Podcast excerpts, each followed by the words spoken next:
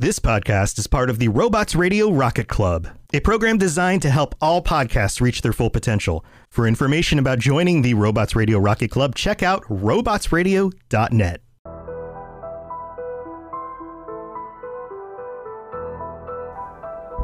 Hello, and welcome to the Assassin's Creed Lorecast. My name is Austin, also known as Teacup. And my name is Shelby, also known as She Cup.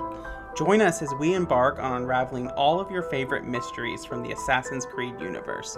From assassins to Templars to the mysterious Isu and more. We will seek to uncover it all, so join us and maybe even take a leap of faith. Hello and welcome to the Assassin's Creed Lorecast. My name is Shelby, and you might also know me as She Cup. And I'm super excited to be here today. We are continuing our mini series on Pieces of Eden, and I am joined here with my co host. Hi, I am Austin, or also known as Teacup, and I am your lore master for this podcast. So, are you excited for today's topic? Is excited the right word? I mean, I feel like for this series, excitement is definitely not the right word. Maybe excitement to see them destroyed. I don't know. yeah. After doing research, you know, I was always playing the games. I was always kind of like, oh yeah, the pieces of Eden, they're cool. Like they give you cool powers and they're cool game mechanics and everything. After doing the research and learning like the intention behind them and everything that they do, I'm kind of disgusted by them. You know, that's really funny because for this show, and this has happened multiple times where you're like, I'm doing the research and this is horrible. And then for Dragon Age, for our other podcasts, it's very much like, oh, I'm doing the research and I hate this character. And then I'm doing the research and it's like, well, maybe they're not as bad as I thought they were. so Right, it's totally right. opposite. Yeah. So, but the swords are very interesting. I think they're a unique piece of Eden in that they're still terrible and they're still designed to subjugate, but they seem to be a little bit different. And I'll get in that whenever you're ready to start. Oh, I say let's do it. All right. So, with all of our pieces of Eden, we start with their powers and fun facts or whatever, but mainly powers. So, swords of Eden are said to be the most powerful pieces of Eden. So, what they do is they empower their user with increased charisma, which turns disloyal humans into obedient and loyal servants. It turns disloyal humans into obedient ones. Mm-hmm. I don't like that. I can think of a lot of ways that that could be misused. They also make the user immune to apples and staves of Eden. Oh, dude. Do apples and staves have any kind of comparable power? No, Swords are OP then. it's interesting you say that because for me at least, and maybe there's some obscure reference that some of our more super fans will point to me about some comic, because I'll be quite honest, I have not read firsthand a lot of the comics, mainly just because comics is not a medium in which I enjoy learning media. So I tend to just read about them rather than just read them. But Ezio resists a staff of Eden when he confronts Rodrigo Bor- Borgia. But we don't know if that's because he has an apple of Eden or that's because he has Isu DNA, if that makes sense. Spoiler. Well, he's a descent, like all of Desmond's ancestors have Isu DNA It was because Desmond joke. has Isu. Yeah. I know. but- I know. So that's why it's up for the. It's not said like, oh, he has, he's able to resist this because he has the apple, or he's able to resist this because he has Isu DNA, which with Altair is a similar thing. He resists the apple of Eden for, you know, Al Mualim tries to use it on him and fails. Um, so whether or not that's what's happening there, I think makes a difference. But like the apple doesn't make Ezio immune to like the paralyzing ability of the staff. So, but the sword straight up makes you immune to all of those effects. I stand by my statement that the sword is OP. Um, the sword also admits an echolocation ability similar to eagle vision. So the sword can grant someone who doesn't have eagle vision the ability to have eagle vision. Is that Which- permanent or is that only as long as you have the sword in your possession? only as long as you're wielding the sword. So, which is an important thing to note. Like eagle vision is the sixth sense that the Isu have. So all Isu have eagle vision. Okay, so if this is an Isu artifact and something that was created by the Isu to then dominate humanity, why would it need the power of giving eagle vision to someone when all of the people of the Isu already have it? Two reasons. One, it could be an unintended side effect of its creation that they didn't intend to do that, but through its creation and the powers imbued with it, it ended up granting that ability. The second thing, which I think is probably uh, a both and situation, there are several factions among the Isu, and not all of them agree with the subjugation of humanity. So it's possible that so the swords are forged mainly by uh, Hephaestus, and it's possible maybe he had a more kinder look towards humanity and gave that ability so that humanity could take them and have a fighting chance against the Isu. Well, that's very interesting. It's also possible that it was something developed later during Adam and Eve's rebellion against the Isu because they were part Isu themselves. So, all right. And then the last thing, it can emit an energy blast that is much, much stronger than the Apple's uh, or Staff's energy blast, which is impressive. Um, I believe the Sword of Eden, you can wield an AC Valhalla like on a critical hit, like basically makes a energy blast that knocks all the opponents around you away. You don't get the powers of the Sword of Eden when you get to wield it in AC Unity, and you don't the one in Odyssey, its powers are different. But it's yeah, it does do energy blasts too, but only when it's wielded by an NPC, not by Cassandra. But they are powerful. So, are you ready to get into some known instances? Let's do it. Now, this is important. We know that there are multiple swords. And there are multiple instance- instances of swords being used. However, just kind of like the apples, there's such time gaps between their appearances and our written history that we don't know if they're the same weapon or they're multiple instances. Some of them we do know as the same weapon because either the Templars or Assassins actually kept record of this specific piece of Eden.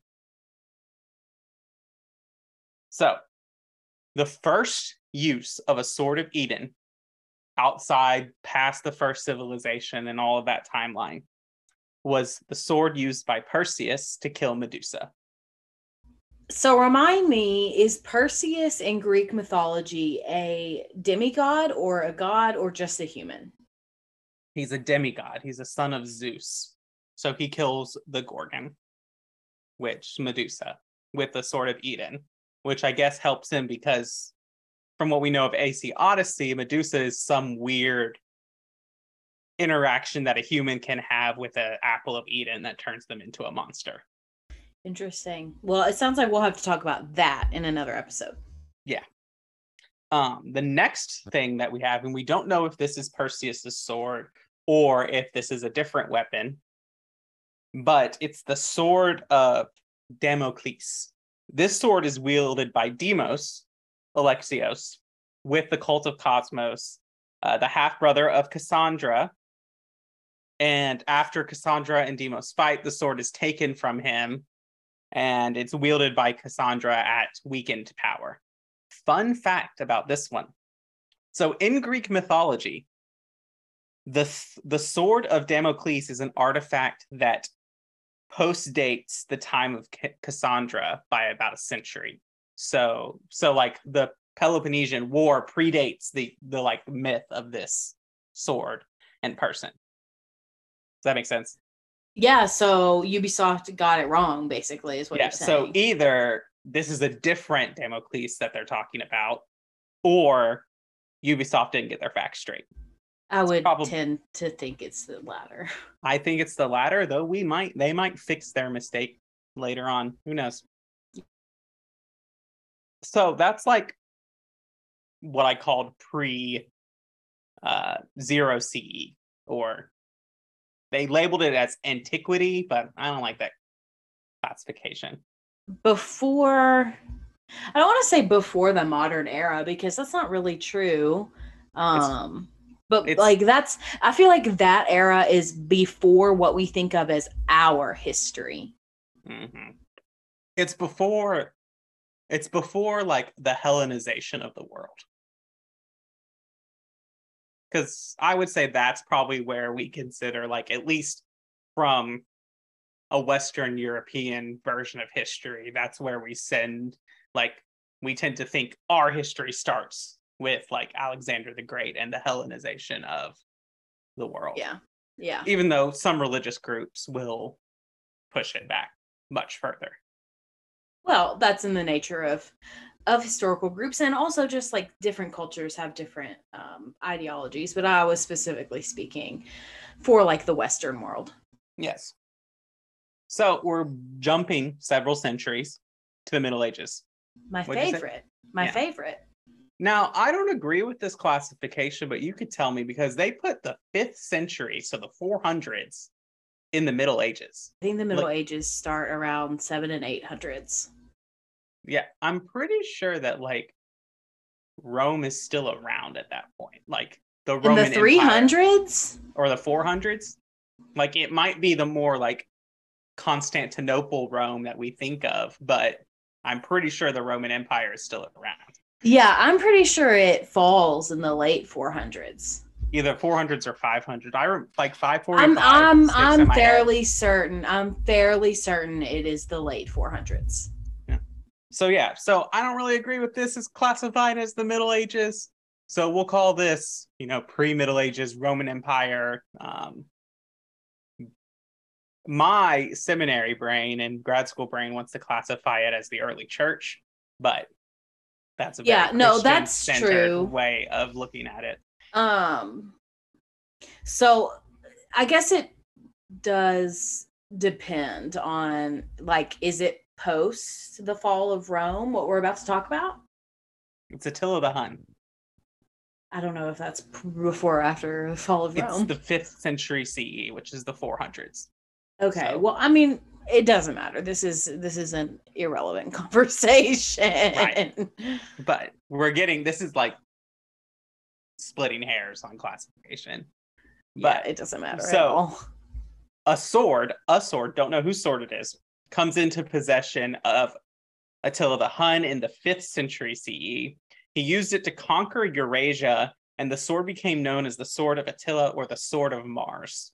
So, so that tells me, like, yeah, that's around the time of the Roman Empire, if they're still referring it to like the Sword of Mars using those Roman gods.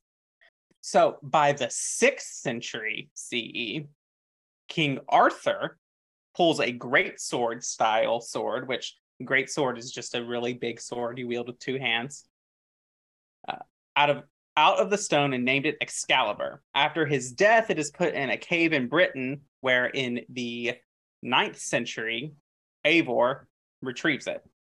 That is definitely the Middle Ages. Mhm. All right. In the 13th century, uh, Genghis Khan wielded a sword to conquer Asia and build his empire, which we talked about that. We talked about all of that in our Mongol Empire, in our Assassins versus Templars, how he wielded the sword, how Altair and his sons and the Mongolian Brotherhood killed him. And the sword is seemingly lost at that point. We don't really, we don't know if Altair takes it. He doesn't come back to Masyaf with it. So maybe it's with the Mongolian Brotherhood. Maybe it's with his son. Who knows? We we use the word seemingly a lot, as in seemingly disappeared. And I feel like every time you use the phrase "it seemingly disappeared," it actually did not disappear. Yes. And so we're getting in kind of more to the Renaissance era, even though I wouldn't say like the 1300s isn't quite ready for the Italian Renaissance, um, but it's getting there because around 1400 is when I would say the Renaissance really comes into full swings.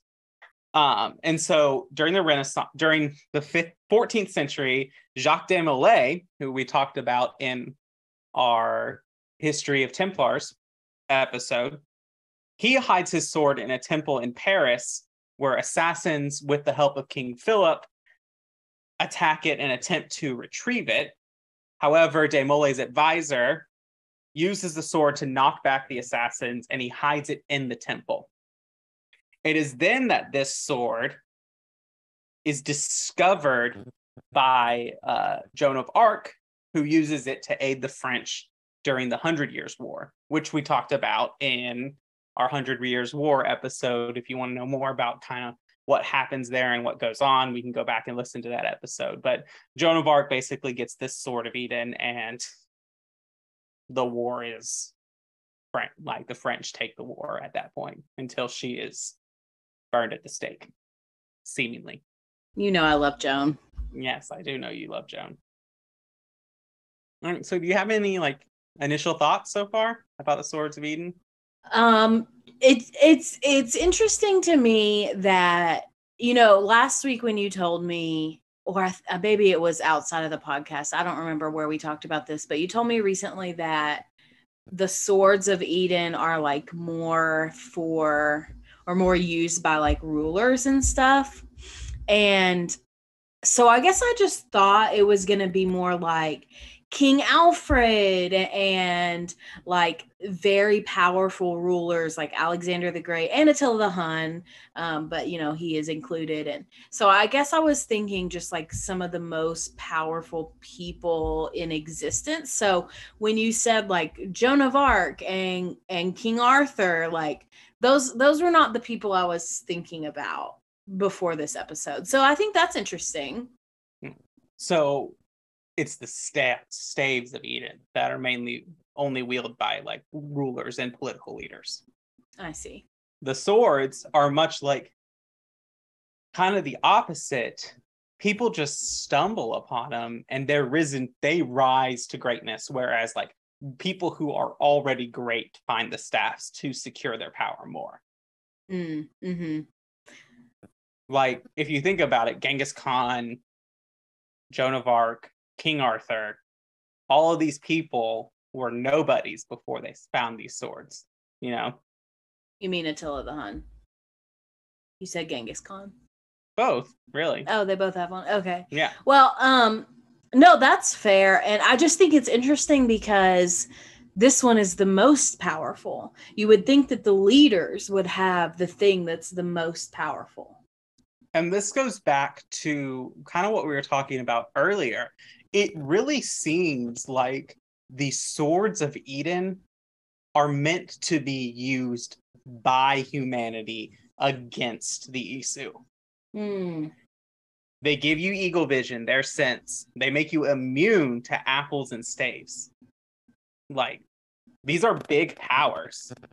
They give you increased charisma. So, and you know, they say it turns disloyal slaves into loyal and obedient servants. But what if it's used the other way in that it can break the states and apple hold, freeing slaves? Like we know that Adam and Eve go around leading a human humanity revolt against the Isu. Maybe these swords are how they do it. That would be really interesting. With just the use of charisma and like most dictators are charismatic. They don't rise to power be, you don't rise to power if you can't sway people to your cause. But like also like charisma is also a characteristic that is used by people who intend good for the world like mlk or you know we talked about george washington could convince you to eat your sock. Like these are charismatic people who convince people to fight for their betterment. And so right right. Like charisma and being charismatic is not a bad thing. I think that that term has maybe become how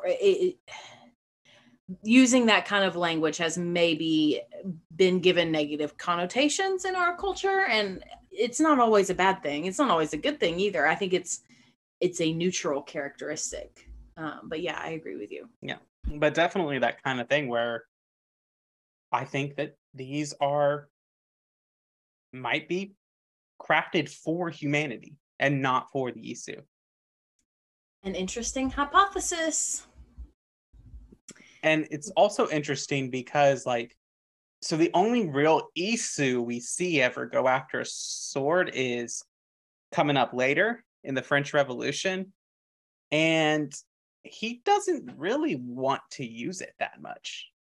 He wants to just get it out of the hand. So maybe Isu, who are more prone to enslaving humanity, they want the swords out of the way. Right, right. All right, I think we're ready for our break. I think we are too. Makose! Shoot! Shoot the flying demon! Malaka! Malaka! Malaka! Even now, faced as I am with the truth of your cold words, I refuse, because I believe things can still change. I may never succeed, the assassins may struggle another thousand years in vain, but we will not stop. All right. Well, welcome to the break. We have some exciting things to talk about. So, Austin, I guess my question is what do we want to talk about first? Um, let's do the business and then we'll get into our big announcement at the end. Which big announcement? We have two. Just both of them. We can pick one. Okay, well, welcome to the middle of the show. This is where we talk about all the stuff that's not the lore of Assassin's Creed. So, first, I am going to read a review. We have a new review this week, and this one is from Elmo the Assassin. And Elmo says, Amazing podcast, five stars. Hey, I consider myself an Assassin's Creed expert, and I have to say that this podcast is officially my favorite one out there. I have been an AC fan since day one, and I love how you two break down everything about the lore and actually be correct about it. It's very refreshing to hear. Keep up the amazing work that you folks do. P.S. Y'all have built a great community on Discord as well. It has been great getting to know everyone on the Discord. Thank you so much, Elmo. We love this review, and we're so thankful that you wrote it and that you are in our Discord. Yeah. Thank you so much. So, speaking of reviews, if you want to review us and um, have your review read out on the show, you can leave us a review on Apple with words or on Spotify without words. So, we are actually really trying to get some new Spotify ratings right now. Um, we're just a few, like 15 away from reaching 100. So, if you have not rated us yet on Spotify, we'd love it if you took the time out and head over there and give us a five star rating. And then also definitely come hang out with us on the Discord, as Elmo the Assassin mentioned. Um, we've got a great group of people over there. We talk about all kinds of stuff Star Wars, Assassin's Creed, Dragon Age, all kinds of stuff. More than that, and we also share our fun, cute dog pictures and hilarious memes. So you can join us at the Cups Podcasting and More server. You can also hang out with us on the Robots Radio server, of which we are also a part. So both links are in the episode description. All right, Austin, we've got two big announcements to make. Which one do you want to talk about first? And which one do you want to talk about? And which one do you want me to talk about? Why don't you talk about the one pertaining to this podcast right now? Sounds great. So we have launched a Patreon. So Woo! yeah, super exciting. We've had a couple people ask, um, and we have delivered. But please know it's we don't expect everyone to be able to give to us financially. We totally understand that not everyone can and not everyone wants to. But if you do want to be part of our community and get some exclusive perks feel free to hop on over to the patreon. So i thought that we could just give like a little bit of an overview about all of the different tiers and then that'll be it. So we've got five tiers in this Patreon, ranging from a $5 per month tier all the way up to a $100 per month tier. So if you want to join at the lowest tier, you will be a Brotherhood initiate and you will get a thank you message from us during the show. You will have your name called out as a new patron. You'll get ad free access to episodes and early access to episodes. You'll have the ability to vote on monthly patron chat topics, and you'll have access to the tier one patron section of the Cups Discord. Now, if you want to bump it up a tier and go to the Assassin tier, which is the $10 tier, you then become a full member of the Brotherhood and you get all of those previous rewards from tier one. Plus, you'll get the opportunity to submit monthly um, Ask Me Anything submissions, which we'll read out and answer on the show. And you'll get access to the tier one and tier two sections of the patron chat in the Discord. Now, if you want to bump it up one more tier, this is where it gets good you can become a master assassin and that's the $20 tier and so you'll get everything from the first two tiers plus the chance to join us on the show once per month. So um, if you've listened to the Dragon Age lore cast, we do monthly patron chats where all of our patrons at this tier and higher get to come on the show and we chat about a topic. For example, uh, last week in Dragon Age, we released our patron chat and it was our patrons. We were talking about which faction in Dragon Age would you want to be a part of. So we'll do the same thing for this show, but with Assassin's Creed topics. And then if you want to bump it up another tier, this is the $50 tier per month. And this is a mentor assassin. And for this one, you are a renowned mentor in the Brotherhood, and you get all the all the same benefits as the previous tiers, but you also get your name read aloud every single show, and you have the opportunity to submit monthly topic and side character suggestions to us that we will cover on the show. And then our last tier is the $100 per month tier, which we know is a little up there. But this is the Isu demigod tier, so pretty special. Um, and so this one, you get all of the previous benefits, including your name read on every episode.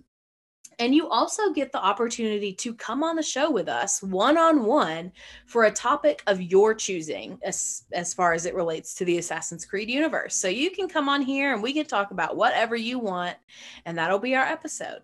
So that is the Patreon. The link will be in the episode description. If you have questions about it, feel free to DM us, hop in the Discord server, anything like that. Um, yeah, Austin, do you have anything else to add about the Patreon?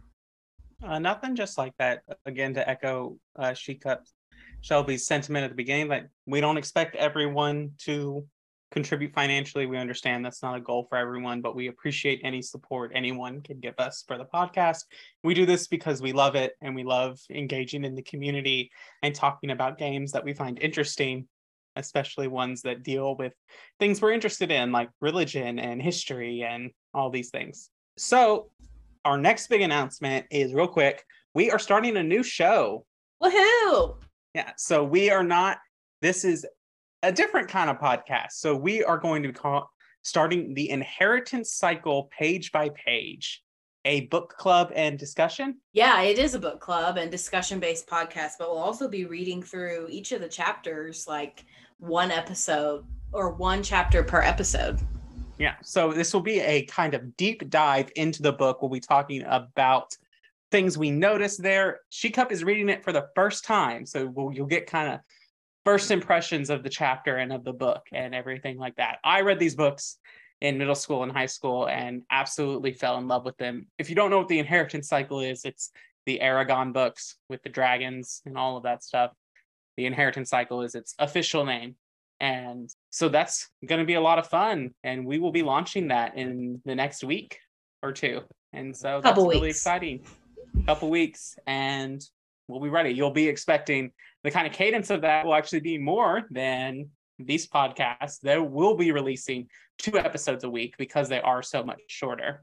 And so, yeah, it'll be great. I think that's it. I think so. Let's get back to it. And I know I was really nice to you, but actually I'm just another Templar plot twist. And yes, I would like very much for you to be controlled by a magic space wizard so that you can murder me. Requiescat in pace. I am not a father anymore. I am not a husband. I am not a Medjay. I am a hidden one. Yes. We are the hidden ones.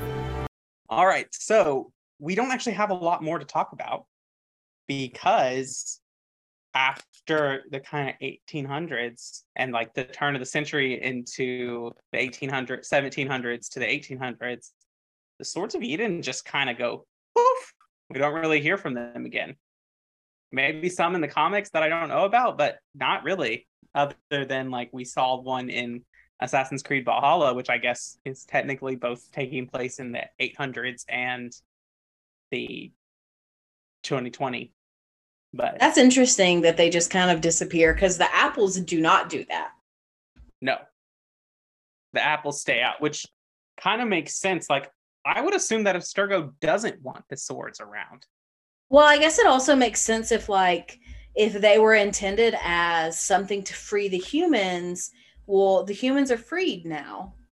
Right. So the next sword instance we get is in feudal Japan, so other side. So this might be Genghis Khan's sword. This might be Attila the Hun's sword. This might be some other sword that we don't know. So the sword ends up in the hands of warlord Takeda Shingen, uh, who used the sword to conquer Japan, making it to Kyoto, which is the capital at the time. So if you don't know, the capital of Japan has actually moved several times. It's mainly been in Kyoto or Tokyo. It's Tokyo now, but at this time it was Kyoto. Well, you know, the assassins don't like conquerors or tyrants having pieces of Eden, so they kill him. And the sword falls to Ada Nobagunda, Nomagunga. That's what I'm going with. Uh, who used it to conquer Japan, and he is like a big conqueror of Japan during that during feudal Japan. And assassins eventually kill him, and the sword gets transported to China. Interesting. So that's all we really know about that one. And then the next sword is the reappearance of um, Jacques de Molay's sword in Revolutionary France, which is the events of Assassin's Creed Unity, where the Templar Germain, who is also an Isu sage, he takes over the Templars and tries to recover de Molay's sword. Arno Dorian attempts to thwart him, and he does. They battle, and they get all that. And Arno eventually gets the sword, but it's completely drained of all its power. And if you want more details about that, play the game. Will you tell me like how is it drained of all its power? It's apparently just expended. I think that part of it is that the way it would work mechanically with a sat with Unity's combat system would make it ridiculously overpowered. And since there was kind of a multiplayer going on with that, they didn't want it being used in that way. Is my guess. I I I don't have it fresh enough in my brain right now to remember exactly how it does that. But oh, I'm on a, I'm on Assassin's Creed Three, and I'm playing the games in chronological order. So Unity is next after three. Oh, okay. Cool. All right. Um, that's all the swords we got. That's it. Yeah. Our mid break was more of a um, end break. Yeah. Well, that's interesting. It's your theory though about like swords being a tool to free the humans is is genuinely fascinating to me. Is there anything um, in the lore that makes you think that, or or is this just like a head canon for you? It's more of a head canon at this point. But my evidence is based on the sword's ability. We do see Isu using swords of Eden, but is it kind of like like I said, there's different factions going along all around the Isu who have different goals and who want to do different things around humanity and all those things. So it is possible, it is possible that these swords were crafted in the disguise of like, here's an ultimate weapon for you that you can use. And Isu, unknowing that they were used to free humanity, basically arm their soldiers with them and give some to humanity. And they realize that, oh my gosh, the apple's not working anymore. Like, now I'm free. So it could be that. I mean, I find it with the amount of power that the Isu can exert with the pieces of Eden, and I know they didn't just have one with them, they probably had a lot.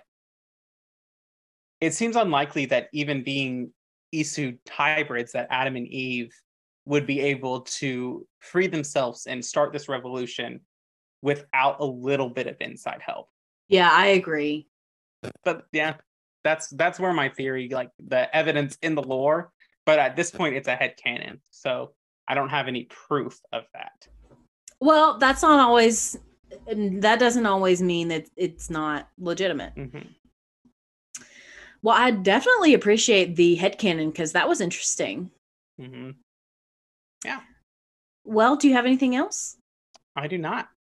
All right. Well, thanks for listening to this episode of the Assassin's Creed Lorecast. We'll see you next time. Thanks for listening to the Assassin's Creed Lorecast. You can find us on Twitter at Assassin's Creed Lorecast, or you could talk to us on Discord in the Robots Radio Discord or our personal Discord server. Both links found in this episode's descriptions. Thank you for listening, and always stay to the shadows to serve the light, Assassins.